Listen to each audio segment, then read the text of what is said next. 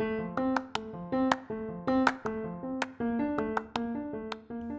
aí, pessoal, tudo certo? Estamos aqui para mais um episódio do Ligando os Pontos. Sou Vicente Suzuki, estou aqui com a Noro. Oi, pessoal. Noroara Moreira, sócia do Moreira Suzuki. E a gente vai falar um pouco hoje sobre LGPD. É, muitos de vocês já devem estar meio cansados de ouvir de LGPD, porque já faz tanto tempo que se fala, né? A lei já existe já há tanto tempo. Mas essa semana foi especial sobre LGPD, porque nós tivemos mais um capítulo bem louco da data da vigência né, do, dessa Lei Geral de Proteção de Dados. A gente não vai ficar falando só sobre vigência, mas a gente vai tentar trazer algumas dicas mais práticas sobre a aplicação, porque tem muito mito sobre LGPD a gente tem uma experiência já na, na, implantação de alguns projetos e com base nessa experiência a gente pode traçar alguns, algumas dicas de implantação e o que, que seria importante de é, se pensar num processo de implantação de conformidade LGPD nas empresas. É isso aí, Noro? Isso aí, Vicente, exatamente. Até antes de começar a falar sobre a lei geral, é importante a gente fazer uma ligação do porquê, né? Que aqui para o escritório é importante a gente tratar desse tema também. Eu atuo em tributário e eu tenho atuado bastante em tributário na área digital, então é de suma importância para as empresas entender o fluxo de dados e os direitos que os titulares têm na hora de, de tratar esses dados, né? Desde a coleta até a eliminação. Então a gente entendeu necessário estudar. No passado a gente focou bastante nisso, a gente foi até fez curso fora, no INSPER, etc., para poder aplicar esses projetos para as empresas aqui de Maringá. E tem sido bem bacana. Então, o primeiro ponto é a questão da vigência, né? Todo mundo acompanhou nos noticiários. Na verdade, já faz algum tempo, desde a pandemia, que os empresários têm suscitado isso, ah, da dificuldade de implantação desses projetos e de adequação das rotinas à Lei Geral de Proteção de Dados e foram solicitar para que a lei que entraria em vigor agora, dia 14 de agosto, entrasse em vigor apenas no ano que vem. E aí começaram as discussões, né? Atos normativos para lá, por exemplo, medida provisória, é, mais de uma medida provisória, projeto de lei, enfim e uma bagunça geral. Então, eu acho que seria bacana se a gente conversasse sobre isso primeiro para explicar para o pessoal como é que está hoje. Hoje que eu digo, vocês estão ouvindo a gente a partir de segunda-feira, né, dia 31 de agosto. Mas a gente está gravando esse pod, acho que é importante falar, na sexta anterior. Né? Então pode ser que de sexta até segunda outras coisas aconteçam e a gente atualiza vocês de novo. Mas hoje a gente tem o seguinte: é, penalidades da Lei Geral de Proteção de Dados são aquelas sanções de multas astronômicas e até a impossibilidade de usar bancos de dados só começam a valer pra, de verdade a partir de agosto do ano que vem. Mas isso não impede que as pessoas estejam é, obrigadas a ficar em conformidade com a Lei Geral de Proteção de Dados. Por quê? Porque as regras dela hoje começariam a valer a partir de agosto de 2020. Isso porque a medida provisória 959, que estava lá na Câmara, foi votada, agora depois foi para o Senado e hoje está lá com, com a presidência da República para sanção. É, essa MP ela vinculava, lá tinha um artigo específico que falava sobre a alteração da data da vigência, mas esse artigo ele não existe mais nesse MP, então a lei com as regras dela, passaria a viger a partir de 14 de agosto de 2020. Esse é o primeiro ponto. Isso. É, Para quem tiver curiosidade, eu acho que foi no segundo episódio aqui do Ligando os Pontos que a gente comentou sobre o projeto de lei 1179, que tinha vários aspectos lá para regular a pandemia. Tem um capítulo lá do, do episódio que a gente tratou disso, a gente mencionou essa MP e, e agora foi mais ou menos o capítulo final. Pode ser que saia alguma novidade, mas existe uma tendência aí de que possa é, já ter essa vigência reconhecida LGPD a partir de agora já, né? Uhum, exatamente, a partir de 14 de agosto. É, mas a gente não está no dia 14, no ouro, como é que fica, né? Então, o que se espera é que existam regras de transição para que as empresas se adequem, né? Assim? Se acontecer alguma coisa nesse período de transição até a sanção presidencial, como que isso vai ser gerido?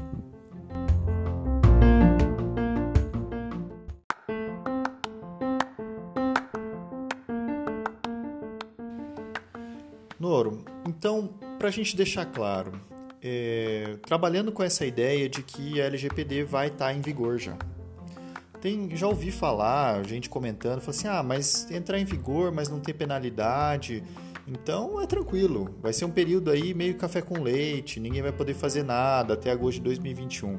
É isso mesmo? Acho que não, né? Não, não é. Café com leite é aquilo que a gente usa para falar que na verdade não vale, não serve para muita coisa, né? Não é o caso. A LGPD, como eu tinha falado anteriormente, ela está acreditamos que esteja em vigor desde o dia 14 de agosto deste ano. E a gente tem que entender a LGPD como uma, uma lei que está inserida num universo maior. Qual que é esse universo? É o universo do direito do consumidor, do marco civil, da internet que está aí há tanto tempo, é, das atuações do próprio Ministério Público com outros problemas que os consumidores ou os titulares de dados enfrentam. Então, uma vez que a LGPD está em vigor, todas aquelas regras que estão inseridas nela, vinculadas também à prestação de contas para o titular, já estão valendo. Então, se acontece algum incidente, por exemplo, com o titular, é, com os dados do titular, ele não vai receber uma penalidade que está lá escrita na Lei Geral de Proteção de Dados, mas isso não impede que a empresa ou o controlador, enfim, pode ser uma pessoa física também, receba alguma penalidade vinda de outras leis por exemplo, do Marco Civil da Internet, ou mesmo uma fiscalização do Ministério Público, ou no PROCON. Então, é, a gente não pode falar que esse período é um período café com leite, não. As empresas têm que se adequar, sim, já. É, e uma coisa é penalidade, né? É, mas, por exemplo, se um titular de dados pedir alguma providência que está prevista lá na LGPD e a empresa que tratou os dados ou que guardou os dados não a cumprir, imagino que esse titular vai poder, por exemplo, pedir uma medida judicial para fazer valer isso. Não quer dizer que é penalidade, mas a lei, a partir do momento que está valendo, ela tem que ser cumprida, né? Exatamente. E não só com relação a esses incidentes mais tranquilos, né? É, por exemplo, o titular pede para alterar um dado dele. Né? Ele pode pedir já, não precisa esperar 2021 para pedir. E se acontece algum incidente, por exemplo, um vazamento, eu acho que todo mundo já viu também nos noticiários grandes empresas, e não, nem tão grandes assim, sendo é, obrigadas a pagar a multa já não vinculada à LGPD, mas por descumprimento de outras leis que existem, né? por exemplo, o Marco Civil da Internet ou outras mesmo. Então, assim, é, ou até não podendo usar o banco de dados. Tudo isso já foi parar no judiciário, existem vários casos de vazamento, aqui no Brasil, inclusive, e, e já geram outras penalidades que não as previstas na LGPD.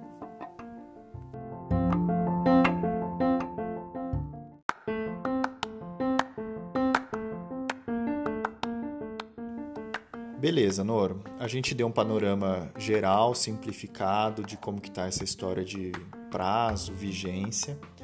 A gente falou um pouco sobre que não é café com leite, quer dizer, a lei entrando em vigor, ela entra em vigor, ela precisa ser cumprida e o fato de as penalidades não estarem ainda sendo podendo ser aplicáveis é, por um prazo aí de mais ou menos um ano, isso não significa que a empresa não pode sofrer penalidades ou até mesmo medidas judiciais, indenizações, enfim, um monte de coisa. Uh, agora, para continuar, e deixando claro aqui para o nosso ouvinte, se a gente fosse falar sobre como que estrutura um projeto de conformidade LGPD ou de tudo que está envolvido num projeto como esse, a gente ia ficar aqui horas e horas e horas falando.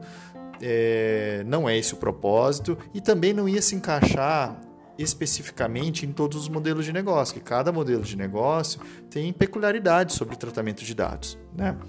Então, empresas da área de saúde são uma coisa, empresas do varejo são outra coisa, enfim.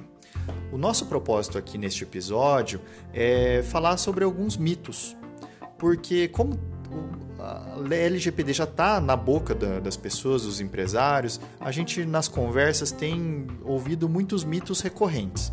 E o mito mais recorrente de todos eles é que, com LGPD, qualquer tratamento de dados depende de consentimento do titular. Quer dizer, todo mundo vai ter que dar a benção para poder, é, poder o empresário tratar dados, precisaria desse consentimento. Mas eu acho que não é bem assim, acho que a Noro vai poder explicar melhor.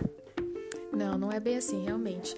É, existem bases legais, várias delas, para tratamento de dados sensíveis e tratamento de dados pessoais que não sejam sensíveis. Dados pessoais, só recapitulando rapidamente, são aqueles dados que nos identificam ou podem nos identificar, mas de uma maneira objetiva. Então, nome, RG, CPF, é, endereço, enfim, esses dados que são mais objetivos. Os sensíveis são aqueles que nos identificam como pessoa e também nos ligam algumas opiniões ou dizem respeito à nossa saúde. Então, biometria, dados relacionados à saúde, é, filiação partidária, opinião política, isso é dado sensível e, em caso de, de incidente, vazamento, por exemplo, causam um dano muito maior para o titular. Então, é, as bases elas são colocadas para tratamento de, dependendo desse tipo de dados, é, de acordo com a relevância. Uma das bases é o consentimento. E a gente só usa consentimento é, em determinadas situações que são ultra necessárias, assim, e que a gente não tenha, por exemplo, outra base que nos autorize. Então, vamos citar exemplos aqui, por exemplo, em marketing, é, dificilmente a gente vai conseguir uma outra base legal, por exemplo, é, uma obrigação legal ou regulatória. Então, tem uma lei que me obriga a tratar um dado de um titular e por isso, mesmo que ele não me o consentimento, eu posso usar, tratar o dado dele mesmo assim. No marketing é difícil a gente conseguir encaixar. Então, geralmente, para marketing, a base é consentimento. O que, que significa? Então, o titular tem que falar ok para um setor do varejo, pode usar meu dado para me mandar propaganda, para me mandar é, para melhorar a minha experiência de compra num determinado site, por exemplo. Mas, como eu disse no início, essa é só uma das bases possíveis e a gente tem que analisar atividade por atividade. Então, vamos, você citou o exemplo, né, Vicente, de outros setores. Vamos ao setor médico, que é um setor ultra regulado. Existem muitas, muitas leis que, que autorizam o tratamento, na verdade, que é, determinam a utilização de dados de tratamento de dados titular para que o tratamento médico seja operacionalizado. Então, se eu vou numa clínica, por exemplo, e eu preciso que acionar meu plano de saúde para cobrir um, um determinado exame, é óbvio que eu não preciso dar meu consentimento para que isso seja realizado. É óbvio que a clínica vai pegar meu dado, vai passar para o plano de saúde, o plano de saúde vai aprovar ou não, vai cobrir ou não aquela realização do exame. Então, se eu indico como base legal o consentimento, eu estou criando um, um, elefante ali para a empresa, porque ela vai ter que implantar é, isso, ou seja, como que ela vai pedir o consentimento titular? Ela vai ter que ter um processo interno ali, vai ter que ter um formulário, vai ter que ter alguma coisa no site ou em papel, enfim, para que a pessoa fale, sim, eu quero que você trate meus dados. E nessa atividade é totalmente desnecessário.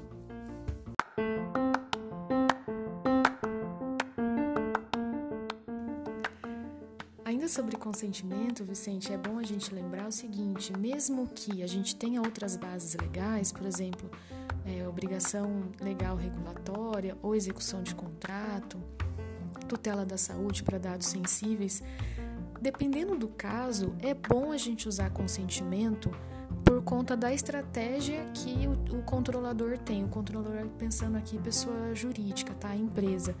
É, vamos pensar num caso em que eu queira falar para o meu titular para mostrar para ele que eu realmente me interesso pelos dados, é, pela segurança principalmente dos dados dele. Então eu posso sim comunicá-lo e falar: olha, você consente que eu trate esses dados XYZ, ainda que eu tenha aqui um contrato anterior que me autorize a realizar o tratamento? Dependendo da situação, faz todo sentido. Então, é muito bom a gente colocar que definição de base legal não é atividade matemática, sabe? Ser isto, aquilo. É bom a gente pensar sempre numa forma estratégica. Faz sentido eu pedir o consentimento mesmo desnecessário? Ah, neste caso aqui faz. No outro caso, não. Marketing é um desses. Eu necessariamente preciso do consentimento. Às vezes eu não preciso, às vezes eu tenho outra base. Mas será que faz sentido eu usar um dado de um titular meu, de um consumidor, mesmo que ele não queira? E ainda que eu tenha outra base legal, às vezes não faz sentido. Então é bacana a gente pensar disso, sobre isso de uma forma estratégica.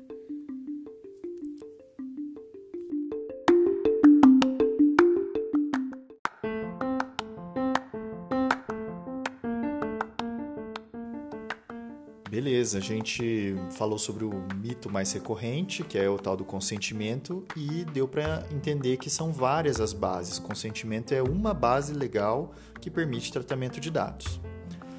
O outro mito, que é muito comum, é a gente ouvir assim: ah, não, mas a LGPD está em vigor, ok, mas eu preciso fazer alguma coisa? Eu não sou sacana, eu não sou mal, eu não vou é, fazer maldades com os dados das pessoas. Então, por que, que vocês falam em conformidade é, de projeto e de como que, o que, que tem que ser feito pelas empresas?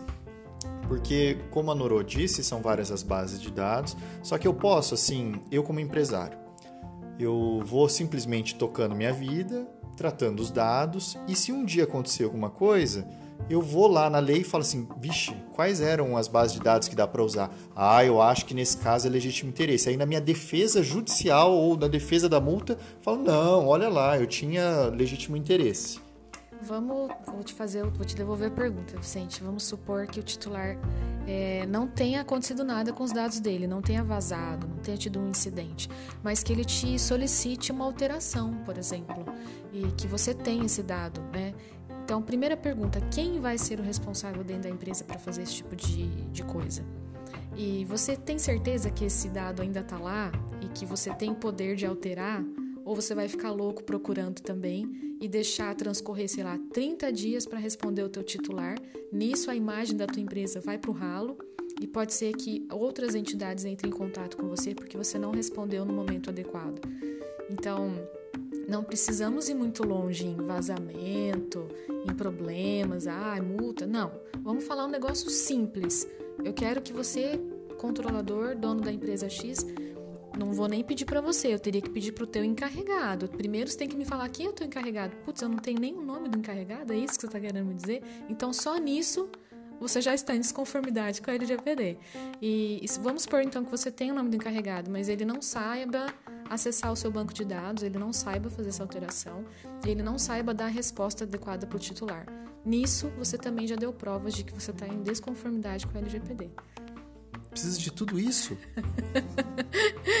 Precisa, é o que está na lei e essa, é isso que a gente estava falando no início. Já está em vigor.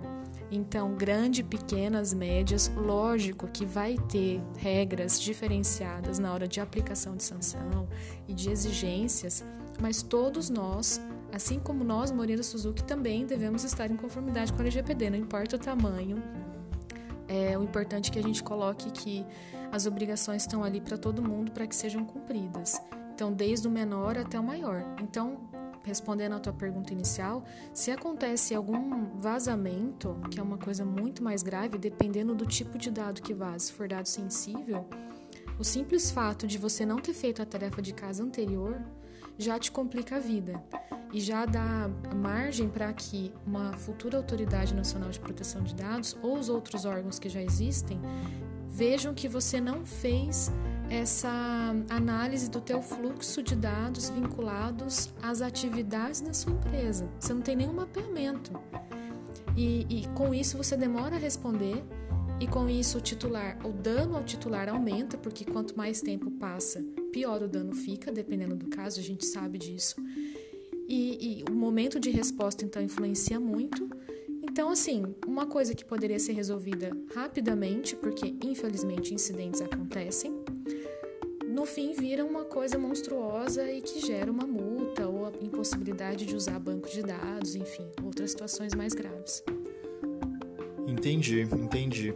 Então, acho que isso que é legal, né? De a gente. Acho que o primeiro passo, normalmente, então, para os empresários que estão preocupados com isso ou que devem se preocupar com isso, seria meio que dar, fazer uma fotografia do alto da empresa, entender onde que estão entrando dados dentro do modelo de negócio deles, saber o que está sendo feito com esses dados e entender qual é a base legal para que cada tratamentozinho desses dados que estão entrando, é, qual é a base legal que justifica.